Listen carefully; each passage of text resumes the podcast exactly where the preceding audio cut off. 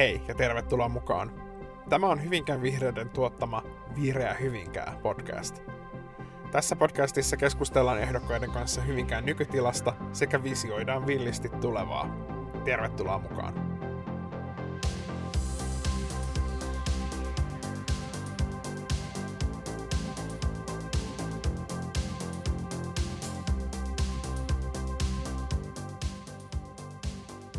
Tänään kaikki alkaa koulusta. Vieraanani Markku Jahnokainen ja Inna Lumme. Oikein paljon tervetuloa mukaan. Kiitos. Kiitos. Mites Markku esittäytyisit meidän kuulijoille ihan sillä parilla sanalla? Että...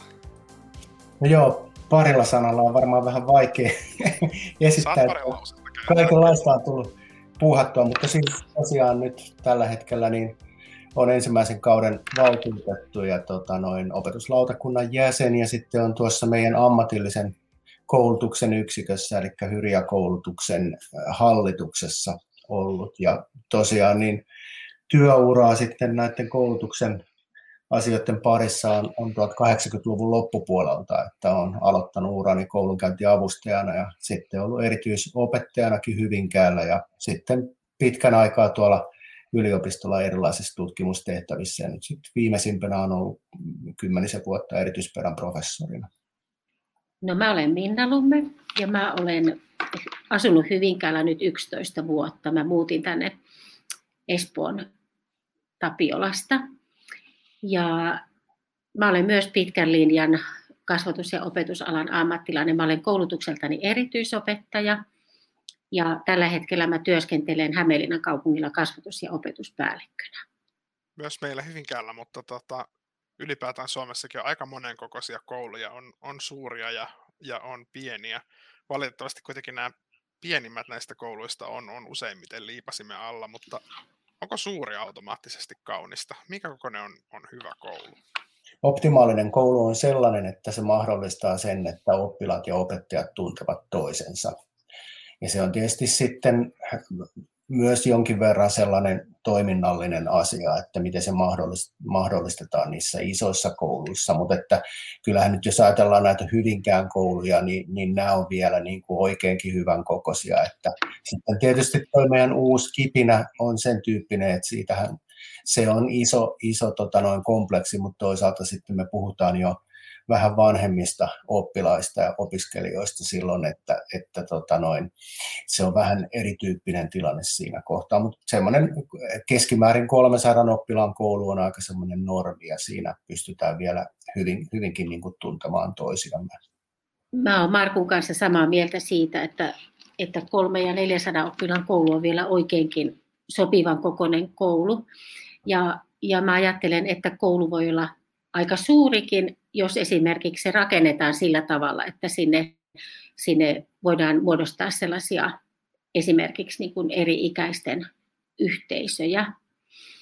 Mm, mä itse olen melko viehtynyt tähän nykyisen tapaan, kun rakennetaan yhtenäisiä peruskouluja, eli missä esimerkiksi esiopetus ja, ja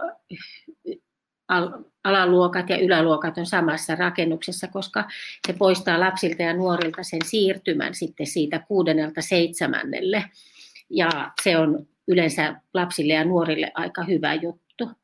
Ja sellaisessa koulussa pystytään hyödyntämään sitten esimerkiksi yläkoulujen aineopettajien osaamista siellä alakoulussa, kun esimerkiksi taito- ja taideaineiden opettajat voivat tuoda sen oman osaamisensa myös sitten sinne pienempien lasten ja nuorten opetukseen. Mutta sitten toisaalta mä tiedän, että, että on ihmisiä, joille sitten myös pienet koulut ja kyläkoulut on tosi tärkeitä. Mä ajattelen niin, että Hyvinkään kaupunki ei ole maantieteellisesti aivan valtavan suuri, eli täällä ei synny ihan valtavan pitkiä koulumatkoja, mutta sitten kyläkouluihin liittyy sellaisia periaatteellisia asioita, jotka voi olla kylien asukkaille tosi tärkeitä. Niin kyllähän se tosiaan niin kuin sen lähikoulun ylläpitäminen tota noin, on, on sinällään ihan tärkeä asia. Että, tota, mutta että toki siihen niin kuin liittyy valitettavasti näitä tiettyjä realiteetteja, että silloin kun se lapsimäärä laskee sitten liian matalaksi, niin se kyllä sitten ei ole taloudellisesti kannattava ja sitten se rupeaa menee myös sillä tavalla, että, että se rupeaa menee aika hankalaksi, jos ollaan niin kuin koulussa, jossa ei ole enää kuin yksi tai kaksi opettajaa jäljellä, niin kyllä sillä sitten rupeaa olemaan jonkun verran myös tekemistä sit sen suhteen, että, että miten se sitten se laatu siellä, siellä tuotetaan, mutta, tota, mutta sinällään niin toki niin kuin sillä lähikoululla on iso merkitys kaiken kaikkiaan. Voiko teidän mielestä kello kääntyä tässä jossain vaiheessa takaisin nyt moderneilla hyvillä tietoliikenneyhteyksillä ja oppimisympäristöillä varustettu kyläkoulu voisikin olla sitten tulevaisuudessa taas vaikka meidän valti houkutella uusia asukkaita kyläseuduilla? No, tota, opetus- ja kulttuuriministeriö ei ole vielä oikein siunannut tällaisia aidosti uudenlaisia teknologiaan perustuvia opetusjärjestelyitä. Eli niitä mahdollistetaan tällä hetkellä ainoastaan poikkeusolosuhteissa. Mutta mä olen itse ollut omassa työssäni esimerkiksi järjestämässä eri kieliryhmien opetusta ja törmännyt niihin vaikeuksiin, joita liittyy esimerkiksi opettajien rekrytointiin. Ja mä olen kyllä viehtynyt siihen ajatukseen, että tulevaisuudessa opetustarjontaa voitaisiin laajentaa eri kouluissa sillä tavoin, että jotain sisältöjä voitaisiin tuottaa myös etäyhteyksiä hyödyntävänä opetuksena. Että se ei ole ihan vielä tätä aikaa, mutta mä toivon, että, että viisalla tavalla kehitys kulkisi sitä kohti. Niin, kyllä se tosiaan on näin, että nythän on ollut sitten ainakin tällä tavalla ihan, ihan niin kuin osittain nyt tähän pandemiaan liittyen, niin on, on ollut tätä siirtymää siihen, että, että tota noin, ihmisiä on hakeutunut myös niin kuin äh, maaseudulle ja, ja tota noin, kasvukeskusten ulkopuolelle, että onhan se tietysti mahdollista, että joku tämän tyyppinen trendi tulisi jatkossakin, että, että niin kuin saataisiin ylläpidettyä noita pienempiä kouluja sitä, sitä kautta, mutta että kiinnostava nähdä, miten, miten tämän tyyppinen etenee. Ja kyllähän niin kuin teoriassa joku lakkautettu kyläkoulu on mahdollista niin kuin myös polkasta uudelleen käyntiin. Toki se tietysti vaatii sitten jonkun verran panostusta ja mahdollisesti sitten juuri niiden tilojen, tilojen sitten upgradeaamista nykypäivän vaatimuksien mukaisesti, mutta toi mitä Minna toi esiin, niin ehdottomasti niin kuin tämmöisenä täydentävänä toimintamallina, niin ihan varmasti nyt sitten nämä asiat, mitä on opittu tässä etäilyn yhteydessä, niin, niin varmasti niistä on paljon hyötyä ja toi on nimenomaan hyvä idea tämä, että sellaisten kielten osalta, missä on niin kuin, yksi siellä ja toinen täällä, niin olisi järkevä käyttää näitä etävaihtoehtoja. Että tässä esimerkiksi tuo saamen kielen osaltahan on, on nyt sitten, että se on toki niin kuin iso, iso kieli vähemmistö, mutta että kuitenkin niin kuin saamen kieltä puhuvia on aika, aika monessa paikkaa täällä etelässäkin, niin sitä on aika hyvin hyödynnetty tota, noin sillä puolella, että siitä on mahdollisuus ottaa myös mallia. Mä olen itse ajatellut myös sitä, kun omassa työssäni joudun järjestämään oman äidinkielen opetuksena myös esimerkiksi Kiinaa ja Japania ja Espanjaa, niin mulla on tullut sellainen ajatus, että samalla kun löydetään niitä opettajia niiden oman äidinkielen opettajiksi, niin samalla voitaisiin ikään kuin laajentaa myös sitten suomenkielisten lasten ja nuorten kielitarjontaa tarjoamalla mahdollisuus opiskella jotain tämän tyyppistä kieltä.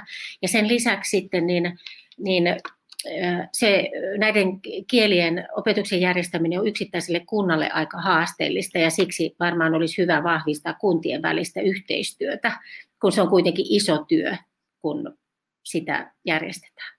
Nyt kun kielet tuli mainittua, niin puhutaan vähän hetki niistä. Edellisellä säästökierroksella saatiin koulujen kieliohjelma aika lailla vaivoin pelastettua. Mitä se käytännössä tarkoittaa? Miksi kieliohjelman säilyttäminen oli erittäin tärkeää? No kyllä tämä on tosiaan ollut sellainen, että, että tota, kunnat voi niin kuin vähän profiloitua eri tavoilla ja Hyvinkään nyt on sitten onnistunut tässä vuosien aikana profiloitumaan nimenomaan sillä, että meillä on ollut tämä laaja kieli valikoima ja meillä, meillä on niin kuin myös päteviä opettajia näihin eri kieliin ja se on kyllä ollut sen tyyppinen asia, että sillä on niin kuin se tietty itseisarvo ja me ollaan toisaalta myös sitten löydetty, löydetty myös niin kuin niitä oppilaita näitä eri kieliä opiskelemaan. Että tässä on just se, että sit sitten jos sen niin kuin lakkauttaa, niin sitten sen uudelleen käynnistäminen voi olla aika hankalaa, että kyllä sitä kannattaa ilman muuta niin jatkaa, jatkaa edelleenkin. Ja sitten kielitaidosta voisi vois sanoa, että kielitaito on aivan keskeinen niin tulevaisuuden yhteiskunnan taito hyvin monet hyvinkääläiset nuoret suuntautuu sellaisille aloille, joissa on erilaisia kansainvälisiä työtehtäviä ja he saattaa suuntautua myös yliopistoihin, jossa osa koulutuksesta järjestetään jollain vieraalla kielellä. Ja mä jotenkin ajattelin, että englannin kieli on ihan semmoinen ikään kuin perusasia, mutta et sen lisäksi maailmalla työskennellessä on hyvä osata muitakin kieliä. Eli nostasin esimerkiksi niin kuin ranskan kielen ranskan kielen esiin tämmöisenä eurooppalaisena kielenä ja sitten meillä kerta kaikkiaan niin kuin Aasian kielet alkaa nousta esiin. Ja mä jotenkin toivoisin, että kun meillä Hyvinkäällä on muutamia kansainvälisiä yrityksiä paikkakunnalla, jossa on kansainvälisiä työntekijöitä ja ikään kuin näiden perheiden lasten kanssa lapsilla on mahdollisuus luoda semmoisia ensimmäisiä kontakteja vuorovaikutuksesta monikulttuurisissa yhteisöissä, niin, niin mä tosi paljon haluaisin niin kuin rohkaista siihen, että, että kieliohjelmaa kehitetään sillä tavalla, että meidän nuorilla on erittäin hyvät opiskelu- ja työvalmiudet kansainvälisessä maailmassa. Joo, tuo viime kaudellahan nyt sitten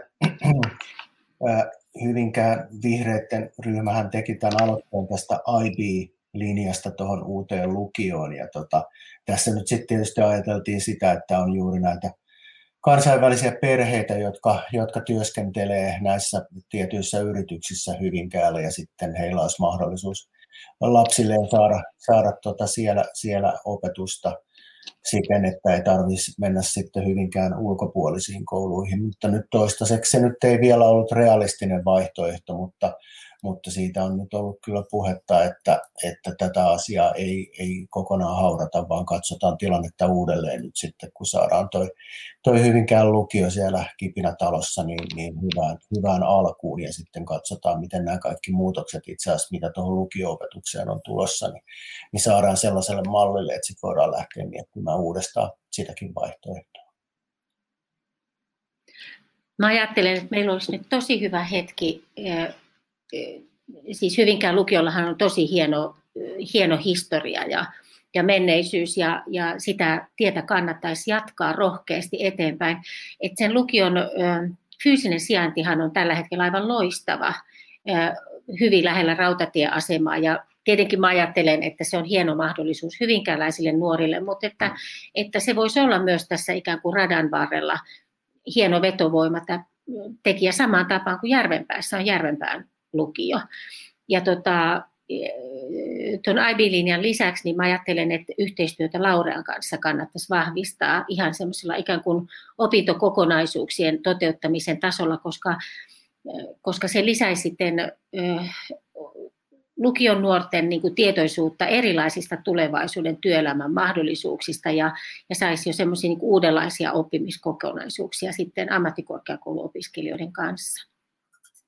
Joo, se on tosiaan, että toi Hyvinkään lukion sijainto on, on, on todella erinomainen ja se on ihan hyvin mietitty sillä tavalla, että se, se niin kuin, siitä tulee varmasti alueellisesti vetovoimainen. Ja tosiaan niin, niin samoin Hyriä sitten Hyvinkäällä on, on myös nyt sitten uudistamassa tuota toimitilojaan sillä tavalla, että siinä radan toisella puolella lähestulkoon näköyhteyden päässä, niin siihen tulee, tulee sitten tuo uusi toinen rakennus ja se Kauppalan kadun Hyrjän, Hyrjän kompleksi niin tota, muodostuu sitten isommaksi kampukseksi, että myös tämä Hyrjän ja lukion ja myös sitten Laure ammattikorkeakoulun yhteistyö niin on, on, on, on tosi tärkeä juttu ja sitä, sitä ilman muuta kannattaa edistää.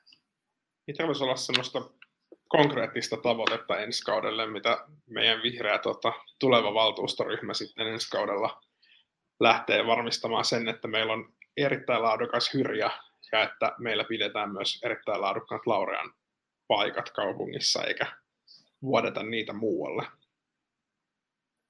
No sanotaan näin, että niin kuin Hyrjän osalta tilanne on, on, on mun mielestä erittäin hyvä, että tota, koska siis tosiaan kysehän nyt on osakeyhtiö, joka, jossa siis Hyvinkään kaupunki on yhtenä isona osakkaana ja siinä mielessä meillä on aika paljon päätösvaltaa siihen suuntaan. Ja, ja kun itse on siinä Hyrjän hallituksessa nyt ollut, niin on huomannut, että kyllä erittäinkin niin kuin innovatiivisesti on, on lähdetty ää, miettimään sitä, että miten tässä uudessa toimintaympäristössä pystytään tuottamaan parasta mahdollista ammatillista koulutusta yhteistyössä muiden kanssa. Ja tämä tietysti linkittyy nyt sitten taas jatkossa tähän oppivelvollisuuden laajentamisen kokonaisuuteen, että yhteistyössä, yhteistyössä sinne lukion suuntaan ja niin poispäin. Sitten Laurea tietysti on vähän oma, oma lukunsa niin kuin siinä mielessä, että Hyvinkähän on siinä vähemmistöomistajana ja tämä on tietysti sen tyyppinen asia, että, että se mikä on sitten Laurean niin kuin tulevaisuus, niin, niin sinne suuntaan tietysti pitää yrittää tehdä töitä sillä tavalla, että, että tota noin Laurean, Laurea ymmärtää myös sen, sen pointin, miksi ollaan, ollaan täällä Hyvinkäälläkin toiminnassa ja toisaalta myös sitten, että Hyvinkäällä ymmärretään sen Laurean Laurean arvo tässä kokonaisuudessa. Ja kyllä juuri näin, mitä Minna toi äsken tuossa esiin, tämä yhteistyö sitten myös tuonne lukion suuntaan on, on tosi tärkeä. Ja tietysti Laureahan on, kun siellä on nyt sitten tuota sairaanhoitoalan koulutusta, niin sehän on tietysti siinä mielessä merkittävää, että sitten yhteistyöt on meidän hienon sairaala ja HUSSin kanssa on siinä olennainen ja se on tietysti heille varmasti niin kuin myös logistisesti semmoinen asia, että se painaa, painaa vaassa jatkossa. Mutta näitä yhteyksiä niin kuin, niin kuin koko ajan pitää parantaa ja just se, että ihmiset tuntee toisensa ja löytää niitä yhteisiä rajapintoja siihen työhön, niin se on, se on tärkeä juttu. Sitten ehkä Laurean kohdalla täytyy ymmärtää se, että, että Laurea on erittäin kunnianhimoinen ammattikorkeakoulu ja, ja haluaa työskennellä hyvin niin kuin korkealle, korkealla profiililla. Ja ammattikorkeakouluhan on kehitetty erityisesti niin kuin, tai se koulutus perustuu ikään kuin tiiviiseen työelämäyhteistyöhön. Ja, ja mä ajattelen, että meidän pitäisi huolehtia siitä, että Hyvinkään on kiinnostava kumppani Laurealle. Että, että, että Mua ehkä pelottaa se, että, että ei Laureakaan niin kuin loputtomasti houkuttele, jos ikään kuin kutsuun ei tartuta. Ja, ja Laurea voisi olla ihan mahdottoman hyvä voimavara myös ikään kuin paikallisen yrityselämän ja palveluiden kehittämiseksi. Että, mutta että siinä pitää niin kuin itsekin nähdä vaivaa, että on aktiivinen ja tarttuu niihin tilaisuuksiin, joita tarjoutuu. Miten sitten tämä muu niin sanottu vapaa sivistystyö kunnassa? Onko tota, mikä sen rooli on tulevaisuudessa? No nythän sitten Hyvinkään opistohan myös siirtyy siihen Kipinätaloon ja, ja sillähän on myös pitkät, pitkät perinteet ja tota noin, noin, noin, äh, paljon, paljon tota noin suoritteita ja siellä on paljon suori, suosittuja kursseja, että kyllä niin kuin Hyvinkään opiston rooli ihan takuu varmasti niin, niin, niin tulee olemaan vahva jatkossakin. Sitten lisäksi meillä on tosiaan näitä taiteen perusopetuksen oppilaitoksia, musiikkiopisto, käsityökoulu ja lasten kuvataidekoulu. Ja tota, näähän on todella suosittuja oppilaitoksia ja, ja tota noin, niissähän toki vaikka, vaikka osittain siellä on lapsia ja nuoria, niin siellä on myös aikuisia esimerkiksi käsityökoulussa ja myös musiikkiopistossa on mahdollisuus aikuisten opiskella, että kyllähän näin on niin kuin erittäin iso, iso merkitys tässä Hyvinkään, Hyvinkään niin kuin koulutus- ja kulttuurikentässä. Ja tota, nythän viime kaudella tosiaan näiden rahoituksethan oli sitten vaakalaudalla, että niitä on, onnistuttiin osittain torppaamaan sillä tavalla, että toimintaedellytykset säilyy ja, ja kyllähän tämä ehdottomasti on tärkeä asia myös sitten jatkossa, että saadaan ylläpidettyä näitä, näitä suosittuja oppilaitoksia kun mä ajattelen sekä Hyvinkään opistoa, mutta vielä ehkä pikkusen palaten myös siihen Laureaan, että, että, että mun mielestä meidän pitäisi ehkä uudella tavalla Hyvinkäällä katsoa, katsoa tätä Hyvinkäällä asuvien aikuisten erilaisten aikuisten koulutuksellisia tarpeita. Et meillä, meillä asuu koulutettuja ihmisiä, joilla voi olla kielitaidon kehittämiseen liittyviä tarpeita, tai he voisivat olla hirveän innokkaitakin myös hyödyntämään Laurean jonkinlaista avointa koulutustarjontaa. Ja sitten esimerkiksi Hyvinkään opistoa vähän niin kuin Markku kertoi, että tästä ikään kuin yleissivistävästä erilaisesta koulutuksesta, mitä heillä on. Mutta sitten mä ajattelen, että monikulttuuristen aikuisten koulutuksen järjestämisessä, niin, niin nämä vapaan sivistystyön oppilaitokset on tosi tärkeässä roolissa ja niiden rooli tulee varmasti vahvistumaan. Ja sitten mä haluaisin nostaa vielä niin kuin ikäihmiset. Et mä ajattelen, että, että tämän ikään kuin vapaan sivistystyön koulutustarjonnan kehittäminen edelleen sillä tavalla, että ne tois myös ikäihmisille sisältöä elämään ja ehkä taitojakin joihinkin nykyarjen edellyttämiin asioihin, niin, niin mun mielestä tässä aikuisten koulutuksen suunnittelussa voitaisiin mennä ihan niin kuin uudelle tasolle paikallisesti. Puhutaan vielä vähän varhaiskasvatuksesta ja, ja kouluverkosta tähän loppuun. Se on aina semmoinen tunteita herättävä asia. Mutta onko ne seinät, tota, onko se seinät se pääasia oikeasti? Eikö meidän kannata kuitenkin panostaa sisältöön? Oli vähän niin kuin tässä rivien välistä kuitenkin lukevina. No kyllähän siinä totta kai lähtökohta on se, että pitää olla niin kuin terveet ja toimivat ne tilat. Ja nythän meillä on ollut ongelmana se, että meillä on jossain vaiheessa jäänyt varmaan hiukan noita remontteja niin kuin huonosti hoidettu ja sen takia meillä on muutamia koulurakennuksia, jotka on päässyt aika huonoon kuntoon, mutta että sitten nämä tietysti linkittyy myös näihin oppilasmääriin, että, että kuitenkin Hyvinkään on niin kuin pinta-alaltaan iso kaupunki ja se on sitten aina vähän sen tyyppinen tilanne, että milloin, milloin niin kuin missäkin on se koulu ikään kuin väärässä paikassa ja se niin kuin vaikuttaa sitten siihen, siihen kokonaisuuteen. Et siinä mielessä tämä palveluverkko on semmoinen vähän ikuisuuskysymys, että sitä joudutaan